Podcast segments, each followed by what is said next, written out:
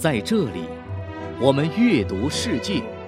小凤直播室，读书榜。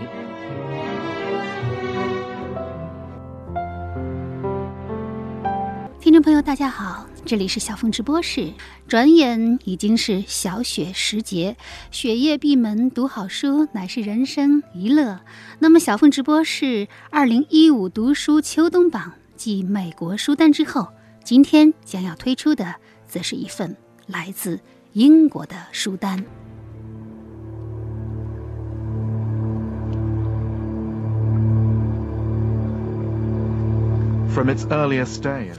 一直以来，英国都是一个欲望的载体。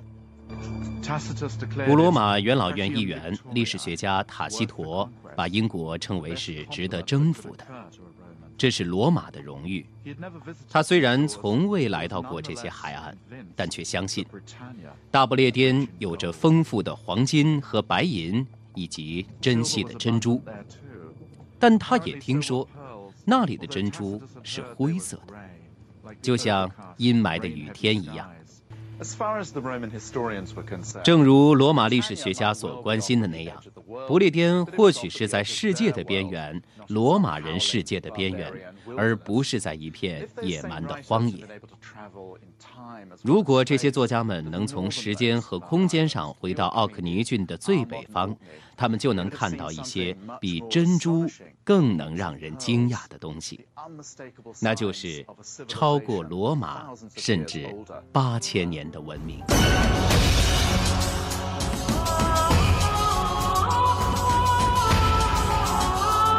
英国有人说。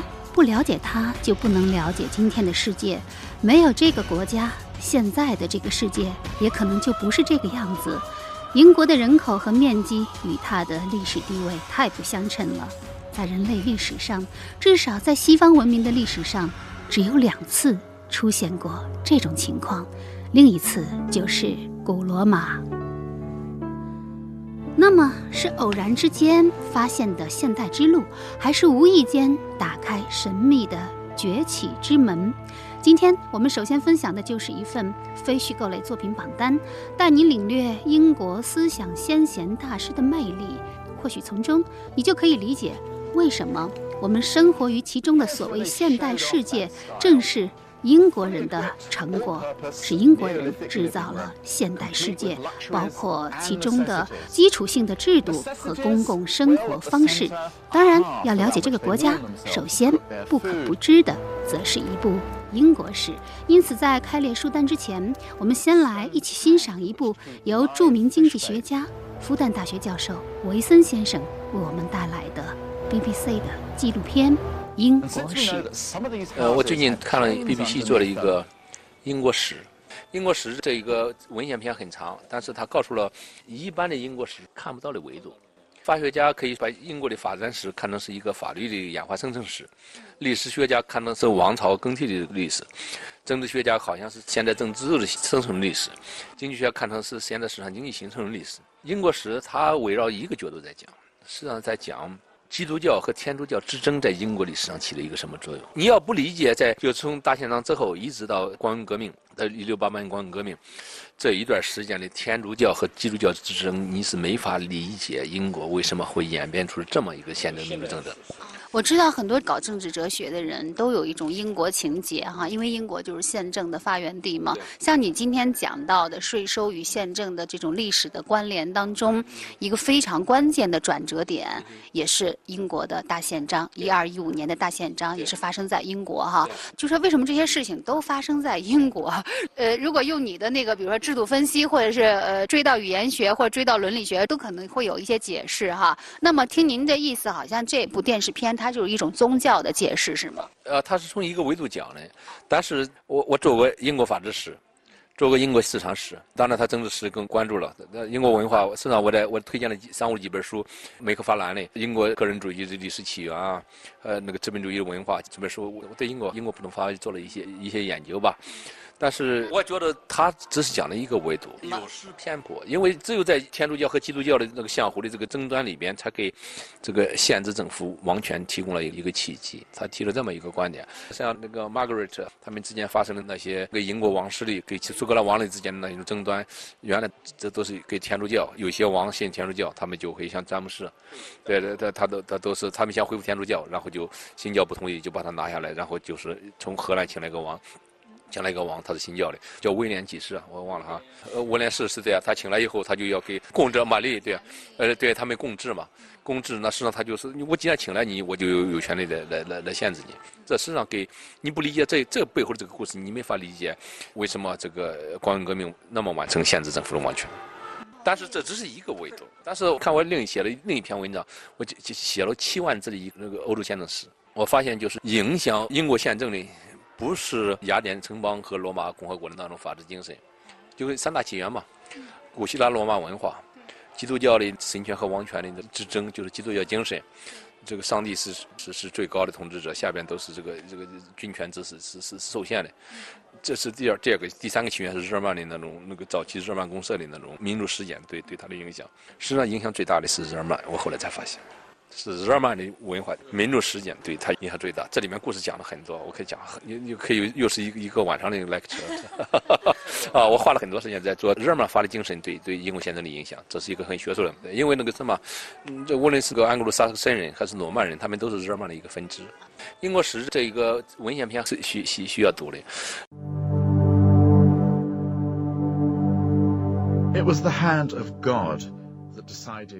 众所周知。战争的胜负、国家的命运和王者的生死是不可预料的。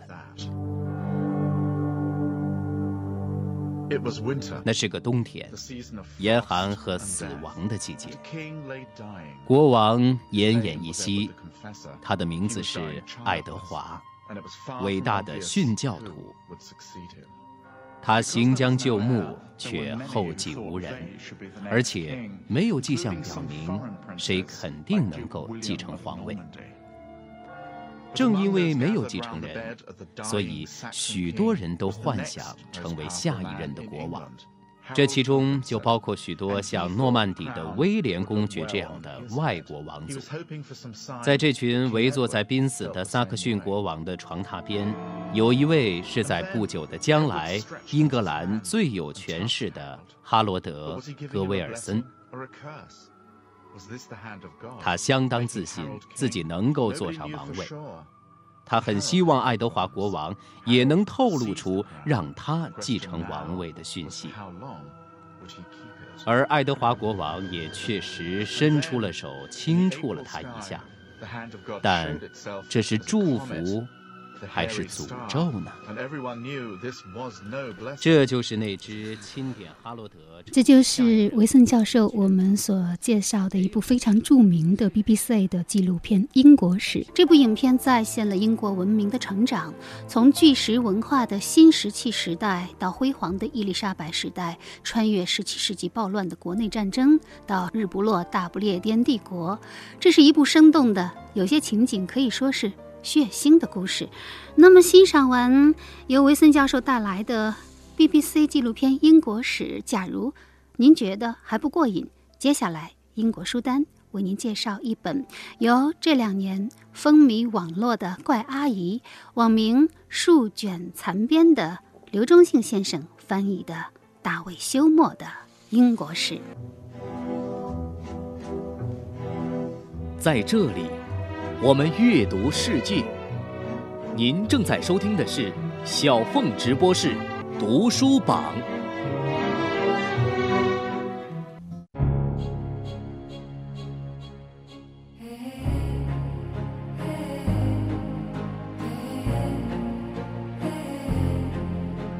在英国爱丁堡的一条大街上，矗立着一座青铜雕像。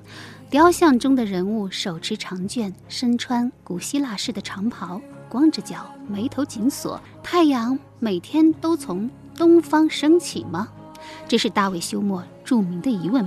没错，这个青铜雕像塑造的人物正是大卫休谟。小凤直播室二零一五读书秋冬榜英国书单第一种英国史，作者大卫休谟，翻译刘仲敬，由吉林出版社出版。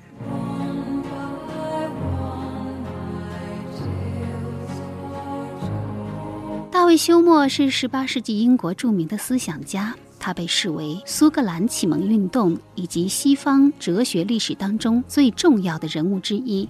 虽然现代对于休谟的著作研究主要聚焦于他的哲学思想上，尤其是他的经验主义和怀疑主义的思想学说，但是他最先却是以历史学家的身份成名。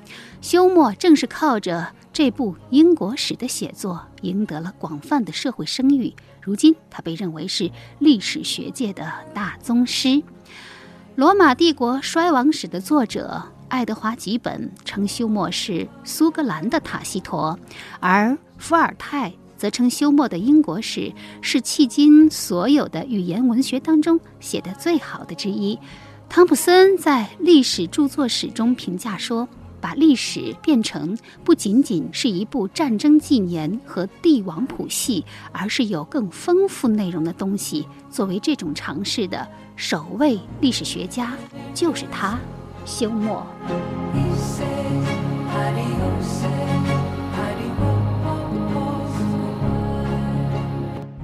休谟所著的英国史一共是六卷，总计二百一十万字，叙述了从罗马皇帝凯撒征服不列颠，一直到一六八八年英国光荣革命这段时间的历史。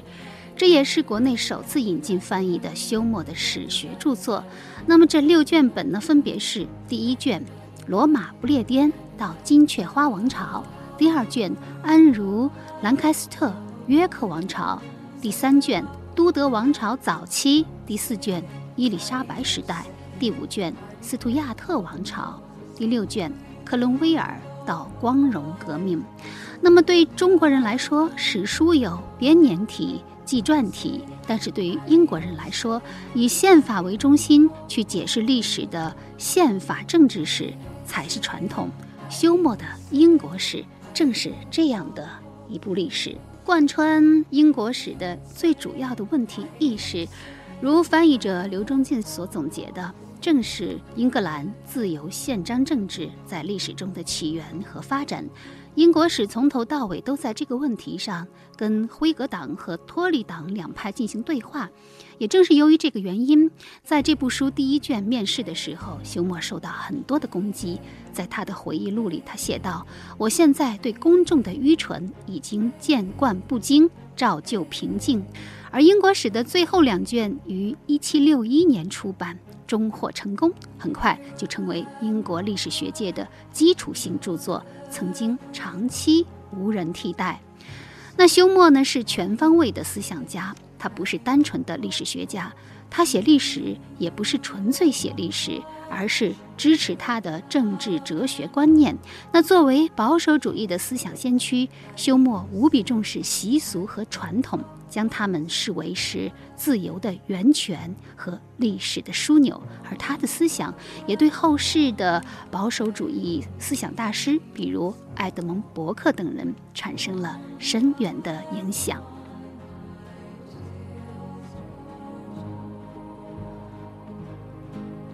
那么，和其他为英国写史的作者相比，休谟是博雅之士。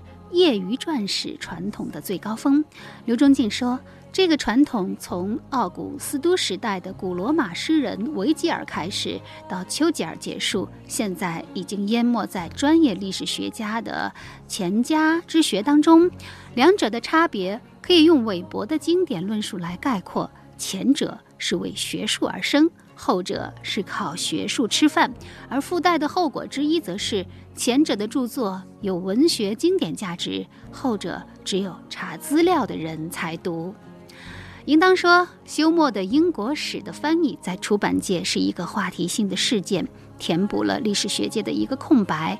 而翻译者刘忠敬先生，人称学界怪阿姨，现在是武汉大学历史学院的在读博士。一九九六年，他毕业于华西医科大学，后来在新疆维吾尔自治区某公安局担任法医长达十年。于二零一二年在四川大学获得世界史硕士学位，著有《民国纪事本末》。鲸鱼史、华夏世界的历史建构等著作，被华东师范大学教授徐继林先生评价为是奇书奇人，通古今中西，有难得的大见识。那这本书的翻译虽然也有些争议。但是书卷阿姨的通古今中西的怪才尽显，在翻译中，她经常玩的一个游戏就是把古英语文献变成中国的古文和古体诗。比如这一段：“蛮夷逐我兮，沧海涛；波尘逐我兮，夷狄涛。饮血锋刃兮，绵鱼腹，何以异兮，哀夷离。”估计看了这一段你恨不能再找到原文给翻译回去吧。好，那以上为您介绍的就是刘忠敬先生翻译的大卫休谟的名著《英国史》。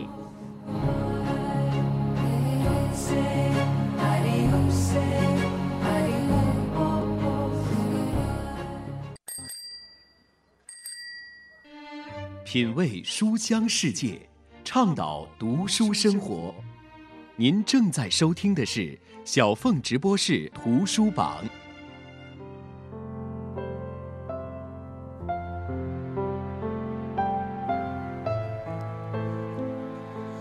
小凤直播室二零一五读书秋冬榜英国书单第二种，约翰·洛克《政府论》。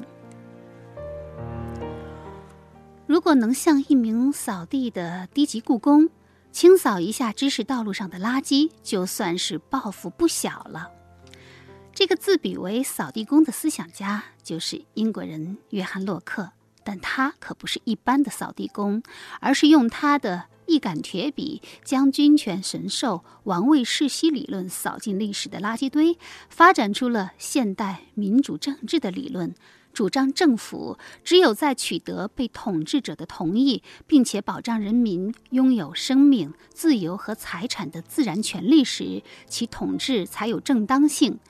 他的思想对于后代政治哲学的发展产生了巨大的影响，被广泛视为是启蒙时代最具影响力的思想家。他的著作也大大影响了伏尔泰和卢梭以及许多苏格兰启蒙运动的思想家。和美国的开国元勋，像《独立宣言》《人权宣言》这样的历史典章，也毫不掩饰对洛克的《政府论》一书的抄袭和引用。一九六二年八月，洛克出生于一个并不富裕的英国律师家庭，双亲都是清教徒。十岁的时候。英国资产阶级革命爆发，洛克的父亲加入了克伦威尔军队，也使他的家庭生活陷入了困境。小洛克和母亲都经受了严峻的考验。一六五二年，洛克前往牛津大学基督教堂学院学习。毕业之后，他留校任教，开授希腊语、修辞学和哲学等课程。但是，他对经验哲学深恶痛绝，却对物理、化学、气象学和医学有很深的研究，竟然还获得了医学学士学位，并且成为英国皇家学会院士。洛克一生的转折点是他和艾希利勋爵的相识。那么，这位勋爵呢，是一位重要的。自由政治思想代言人。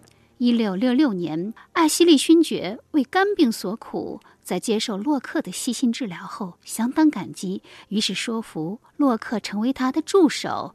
洛克在一六六七年搬进了勋爵于伦敦的住所，并且兼任他的家庭医生。一六八二年，成为后来辉格党领袖的艾希利勋爵，因为卷入了一次失败的叛乱。而逃往荷兰，洛克也随行。伯爵在第二年去世，而洛克则在荷兰一直待到一六八八年的光荣革命。在荷兰，洛克隐姓埋名，也是在这个时期，他开始撰写他的代表作——著名的《政府论》。一六九零年，这部旨在为一六八八年英国光荣革命的正当性辩护的著作一经出版，立刻引起了轰动。那么，《政府论》究竟是一部怎样的书呢？我们还是来听听著名政治学者、中国人民大学教授任建涛先生做客小凤直播室的一段录音。建涛老师将洛克视为自己的思想谱系当中最重要的一位亲戚。洛克应该说是对我这个影响最大的，所以影响是不是你的直系亲戚？哎，这个可以算是直系表最亲的人吗？直系直系表亲，就来自我妈那个系的，不是来自我爸那个系的，对吧？好，我们先说姨表亲这一块儿。洛克是谁？哎，对我洛克呢，这个人是英国一个小官儿哈，在光荣革命之后呢，给提供了一个就是英国人妥协性的一个政治体制安排。因为呃，这个洛克他最大的贡献当然是他的政府论了。哦，哎，他伟大就伟大在这里。所以按照一个著名的政治思想史家啊，这个呃沙拜因的概括，就是洛克这个人不行。哎，但是我就喜欢这个不行的人。他说他不行的在哪里呢？就洛克没有什么独独创性的观点。哎，他的这个政府论呢，只不过是把当时英国的一堆常识把它编在了一起。哦。但我认为他是把它编在了一起，这个就很伟大。因为当时常识还是常识？常识啊，常识啊，常识。啊，那么这个常识编在一起呢，当时英国人的常识很多，就像我们今天中国社会这个市场经济发展了三十年，人人都有个常识，比如市场要讲价格啊，政治要讲民主啊，但这都是叫一个点上的常识。但洛克说。我们这个国家发展到今天了，革命也隔了这么久，是吧？然后就说，哎，咱们怎么整呢？是吧？哎，就还是不要太激烈了，是吧？不像我们中国人什么都很激烈，英国人呢不激烈，不激烈。然后，呃，洛克就奋笔疾书啊。第一呢，啊，就通过政府人上卷说，他跟菲尔莫来来来抱怨啊，人家大家也觉得洛克这个人呢不道德，他干啥？他捡了个软柿子捏。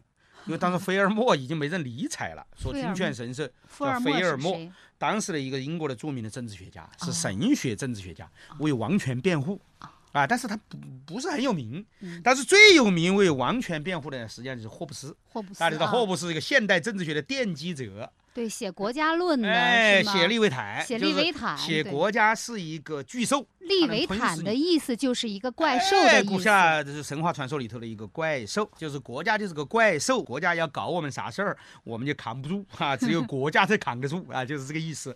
而且国家这个之大，以至于我也搞不清楚啥叫国家，也看不到一个国家在我面前。但国家要搞我的时候，我是实实在在会体会得到。嗯，所以它是个怪物。这就是利维坦，这就是霍布斯的利维坦的理论的一个基本的一个设计。本来当事人说呢，如果洛克要找一个对手呢，应该找这个霍布斯写的利维坦。结果他他没找哈，这个他也试着找个软的捏。菲尔莫不咋地是吧？我们来掐他，哎，掐他的时候呢，就是上卷，哎，就核心思想就说，军权不是神授的，军权不是神授，所以他的下卷就肯定了两点。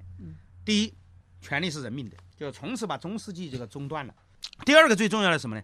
就涉及了分权的政府体制。现代民主的最重要的政治思想家啊，有的人认为洛克什么叫现代政治？就是洛克政治。哦，这样。哎，就这样说的啊，所以很多人不服，就是洛克你一点创造都没有，怎么说现代政治就是你呢？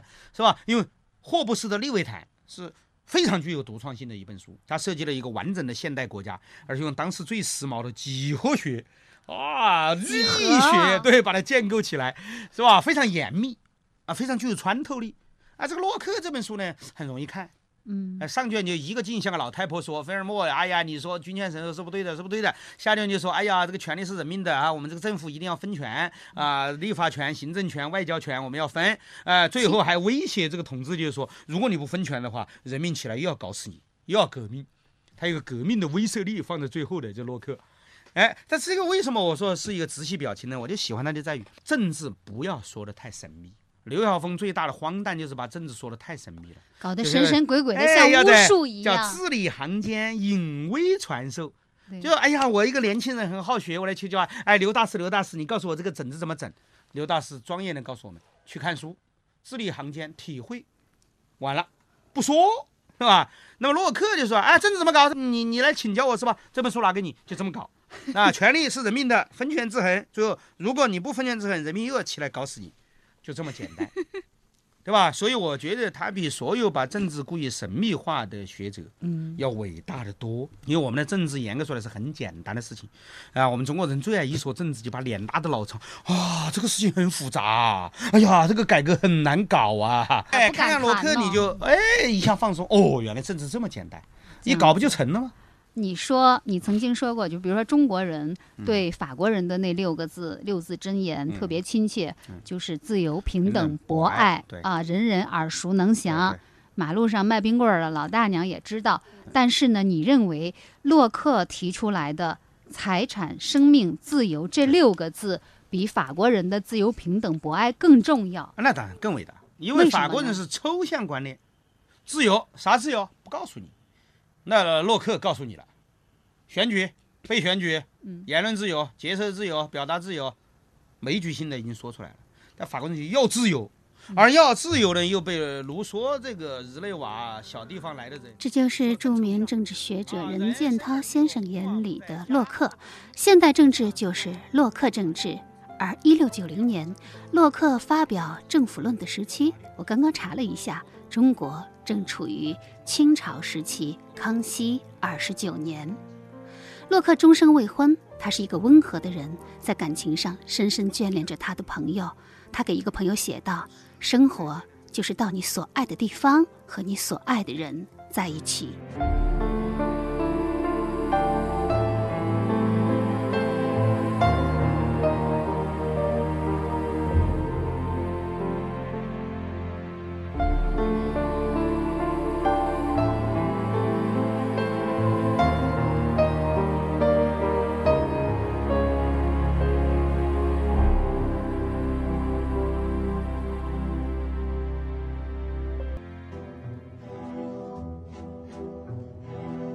在这里，我们阅读世界。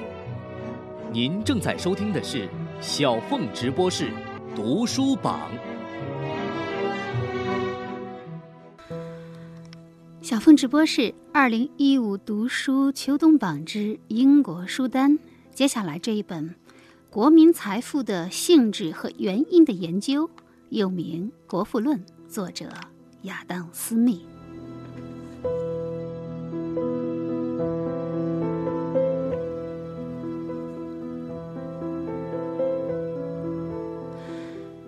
八九八年戊戌变法失败之后，严复开始潜心翻译欧洲启蒙思想家的名著。他把赫胥黎的《天演论》、孟德斯鸠的《法义》，也就是法的精神；亚当·斯密的《国富论》，以及密尔的《群己权界论》，也就是《论自由》等七部著作，翻译成了中文出版。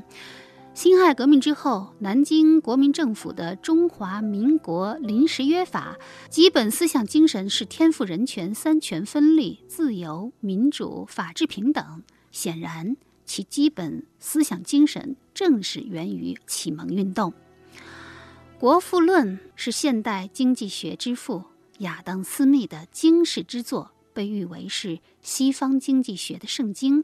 自1776年出版以来，全世界的学术界都曾经赫然为之所惊动，世界上每个或大或小的经济学家都曾经直接或间接地受他的影响，对他的推崇更是无以复加。或许可以打一个这样的比方：亚当·斯密之于经济学，就像牛顿之于物理学。但同时，斯密作为古典经济学理论体系的开山鼻祖，他的地位。甚至于比牛顿更加牢固。按照约翰·梅纳德·凯恩斯的推算，至少三百年内，人类都将在市场经济中生活，不会有人像爱因斯坦推翻牛顿力学那样推翻亚当·斯密的《国富论》。来认识一下斯密其人。一七二三年六月五号。亚当·斯密出生于苏格兰，他的父亲是当地海关的审计员，在斯密出生前几个月就去世了。他的母亲是大地主的女儿，一直活到九十岁，比斯密早去世六年。斯密终身未娶，同母亲相依为命。那说到这里，我突然发现，今天介绍的这三位男神，大卫·休谟、约翰·洛克、亚当·斯密居然都是终身未婚啊，真的是非常有意思。看来他们不仅仅是思想先驱，还是双十一的伟大先驱。那少年时代呢？亚当·斯密在家乡苏格兰求学，在格拉斯哥大学时期，亚当·斯密完成了。拉丁语、希腊语、数学和伦理学等课程。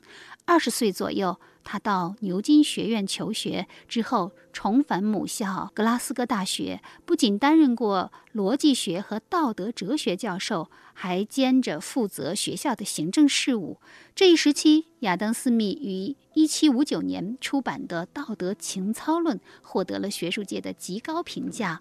而后呢，于1768年开始。着手写作《国富论》，一七七三年，也就是五年之后，《国富论》基本完成。但是亚当·斯密又花了三年的时间来润色这本书，也就是说，他一共用了八年的时间完成了《国富论》的写作。这本书一出版就引起了广泛的讨论，影响所及，除了英国本地，连欧洲大陆和美洲。也为之疯狂，因此世人尊称亚当·斯密为现代经济学之父以及自由企业的守护神。亚当·斯密《国富论》一共是分五篇，第一篇的重点呢是提出了劳动分工能够提高生产率，也就是分工理论。在这篇当中，亚当·斯密还。提出了他自己的劳动价值说，认为价格是由工资、利润和地租组成。那么第二篇介绍了信贷、商业银行等方面的内容，提出了资产管理理论。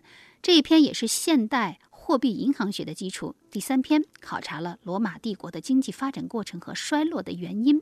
第四篇探讨了重商主义和重农主义。那所谓重商主义，就是指那种认为大量储备贵金属是经济成功所不可或缺的理论。斯密对重商主义进行了严厉的批评。相反，他认为。劳动才是最重要的，并且提出了自己的绝对优势贸易理论，主张自由贸易。这个理论后来经李嘉图发展成为比较优势理论，也就是当今自由贸易理论的基础。那么第五篇讨论了政府的收入和支出是现代财政学的基础。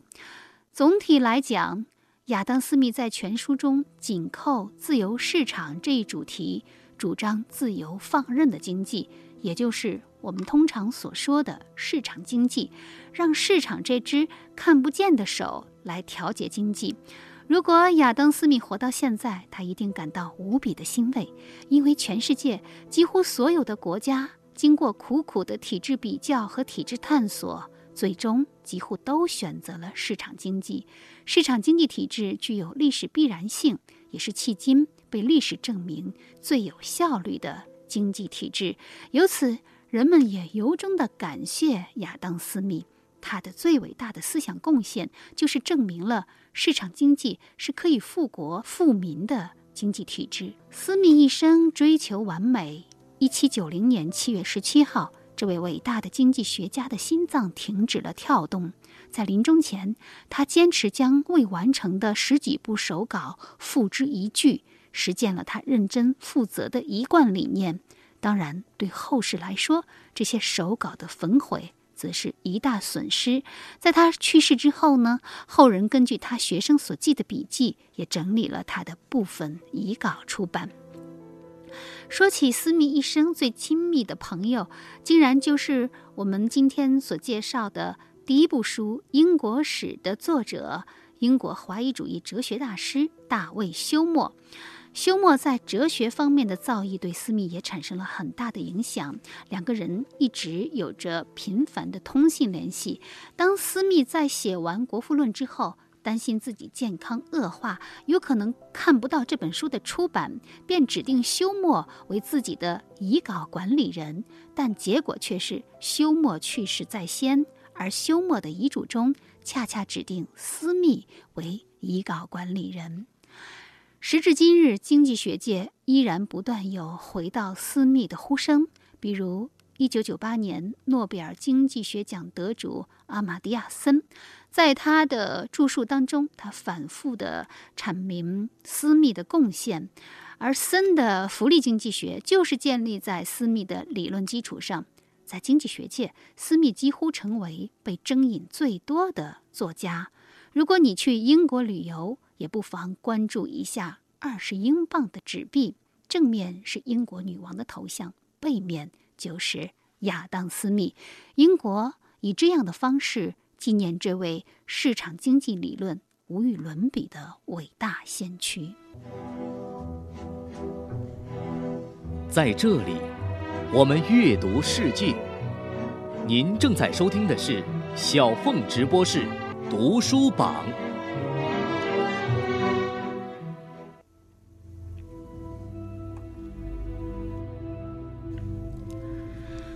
小凤直播室二零一五读书秋冬榜之英国书单，接下来这一本《约翰·密尔论自由》。这是一本薄薄的小册子，但却是一部划时代的思想巨著。它深化了启蒙运动以来关于个人自由和政治自由的论述，成为古典自由理论体系的集大成之作。他对个人自由强有力的热情辩护，也使他成为英语世界里捍卫自由的经典。自从1859年《论自由》问世一百五十多年来，这本书。一直是政治哲学乃至人文思想领域享誉最高的作品，以至于被人认为，如果不读它，就不了解自由的真谛。而要列举西方从古到今人文思想的二十部经典，这本书也一定可以入选。那么，这本书一个半世纪以来，不仅对西方产生影响，而且对中国的思想启蒙也有重大的冲击。曾经留学英国的思想家严复翻译的七本著作当中，有一本就是《论自由》，只不过当时的名字叫做《群己权界论》。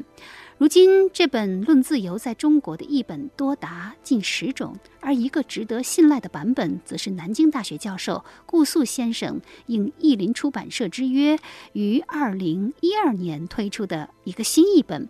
我们就来听听。顾素教授如何介绍这本书《论自由》？顾素教授呢，为我们带来的是一本他自己亲自翻译的世界名著。是哪？论自由。本节目有一原则是八卦先行，在词典序列当中，罗尔斯是自由是 A，平等是 B，本节目是八卦是 A，文化是 B。所以呢，我们先来八卦一下密尔这个人，好不好？好好，密尔这个人呢很有趣，他真的是你说的那个加里敦大学毕业的，他没有上过学校，他的父亲是一个历史学家，也是一个思想家，写过《印度史》。老密尔。老密尔。结果发觉这个孩子生下来以后呢，智商很高，觉得呢到正常的学校里去上呢有点亏了，然后就在家里头呢，让他自学，不断的给他一些书看。从家里蹲小学，家里蹲小学就开始，一直到家里蹲中学，一直上到家里蹲大学。对，有什么绯闻吗？他？哎呀，对呀，你我这个八卦，您得有点绯闻，得有三两味精。对对 对。这本书呢，原来有一个中文版本，商务印书馆的。文言稍微文一点，然后呢，出版社叫我说你还是翻一个现在的版本吧，我就翻了，翻了以后，当时因为五十年代出版这个版本的时候呢，把它的一个题头的一个题词给删掉了，这个题词是献给一个女人的，嗯，献给一个我长期的密友某某女士，没有她睿智的思想和他一遍一遍的修改，还有他跟我一起写的章节，就没有这本书。这个女人到底是谁呢？这个女人是他多年的挚友和情人，最后晚年的时候才成了他的妻子。哦，这个人家还是结婚了。对对对。那完了，绯闻指数大打折扣。但是多年的挚友这段时间，嗯，这个女人是有丈夫的，实际上是他一个好朋友的妻子。哦，这样子。他们有一个精神上的默契和共鸣。密尔倒是。一直等这个女人就不结婚，最后呢，这个女的丈夫去世了，米米尔终成眷属，真的是几十年的。但是非常不幸的是，当这本书正式出版的时候，那个女人已经不在人世了。这就是米尔为什么最后写了，可惜她已经不在了。这本书应该署上两个人的名字，还真是挺伤感的。就是，原来我们以为是一本。为人类而写的书，实际上是一本为女人而写的书。那其实这本《论自由》呢，应该说，呃，在中国影响也是很大的啊。呃，它也是最早被翻译到中国的这个西方呃政治哲学的著作，就是严复，好像是在。呃，哪一年？一九零三年就把这本书翻译过了，而且他当时给这本书命名叫做《群己权界论》，因为这本书的基本原则就是指的群体和个人自己之间权利的界限。开张名义他就说了，我的利益就是在于想说明一个社会在鼓励所有个人自由创新的这样一个前提之下，什么原则可以规约或者限制他人的自由？他说，唯一的限定的条件是什么呢？伤害原则。就是指，当一个人的自由他涉及到伤害到其他人的时候，他才能够被限制。除此以外，都可以让他自由的发展。当时我读了以后，仍然还是有一种震撼力。对你最深的震撼是什么？比如说言论自由的这样一种重要性。他有一句名言，就是说，一个社会在一个观点上有一亿人认为正正确的观点，嗯，去压制另外一个人，跟这一个人。去压制那一亿人的表达他们的观点，都同样的不正当。哦，这句话，呃，他说的是就是指的言论自由的这样一个权利。所有的人都觉得这个事儿是对的，嗯，有一个人觉得是错的，对。那么这所有的人去压制这一个人，嗯，和这一个人压制所有的人，嗯，是同样的不正当。因为有时候多数人也会错。就是我们也经常说那句话，有时候真理还掌握在少数人手里呢。对对。就是因为这个原因，嗯。有可能就是那一个人，他也不见得是错的，所以呢，你这一亿个人压制那一个人也是不正当的。那即使那一个人是错的呢？即使他是错的，你不让他发表，不让他说出来，你仍然有不正当的问题。为什么？你怎么知道他是错的呢？由谁来判定他是错的呢？下面他说了，即使现在我们说这一个人错了，那一亿个人都是对的，但是你要压制他，那一亿个人还不知道他错在哪里呢？你让他去发表，通过这个真理越辩越明，那一亿个人才知道啊，他为什么错错在哪里。更何况人类的认识水平是不一样的，发展阶段也不一样，往往很多新的思想刚一开始，很多人都是不能够理解的。我经常举一个例子，爱因斯坦发表他相对论的时候，在物理学界能够理解他的人只是少数，而在当时如果不让发表，完了。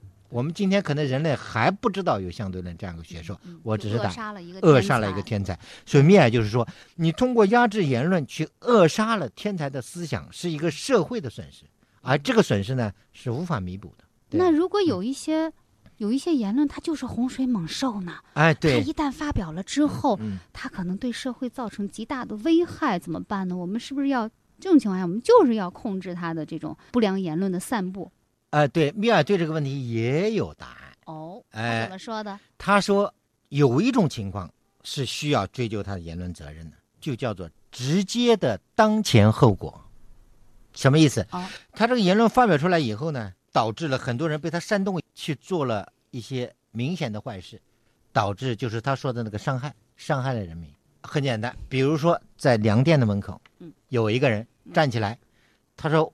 资本家就是不断的剥削劳动人民，因此呢，后面这些粮店呢是丑恶的。弟兄们冲进去吧，把粮食都给我抢了。然后真的有一帮人冲进去了，就把粮食给抢了。这个时候你要为你的言论负责，为什么？你有直接的当前后果。粮店被打劫了。对，再举一个例子，在电影院里坐满了人看电影，结果有个人站起来说着火了。对。啪！所有的人都朝外跑，结果不幸有个孩子踩死人了。嗯，这就是直接的当权后果。为什么呢？你明显的说谎，你说谎的导致的直接后果。除此以外，其他的理论性的探讨，对于社会原理的探讨，对于社会问题原因的分析，这一切都属于可以发表的行列。为什么呢？它暂时不能够有直接定论。所以你说的那个洪水猛兽也是要加以区别的。我经常举的例子，《华尔街日报》有一次我就看到一篇长篇文章。是一位左派人士写。以上就是顾苏教授为您介绍的十九世纪英国哲学家、政治理论家约翰·密尔的著作《论自由》。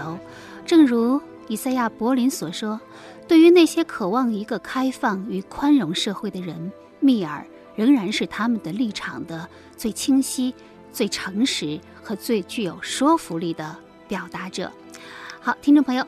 这一期的小凤直播室二零一五读书秋冬榜英国书单第一集就为您进行到这里。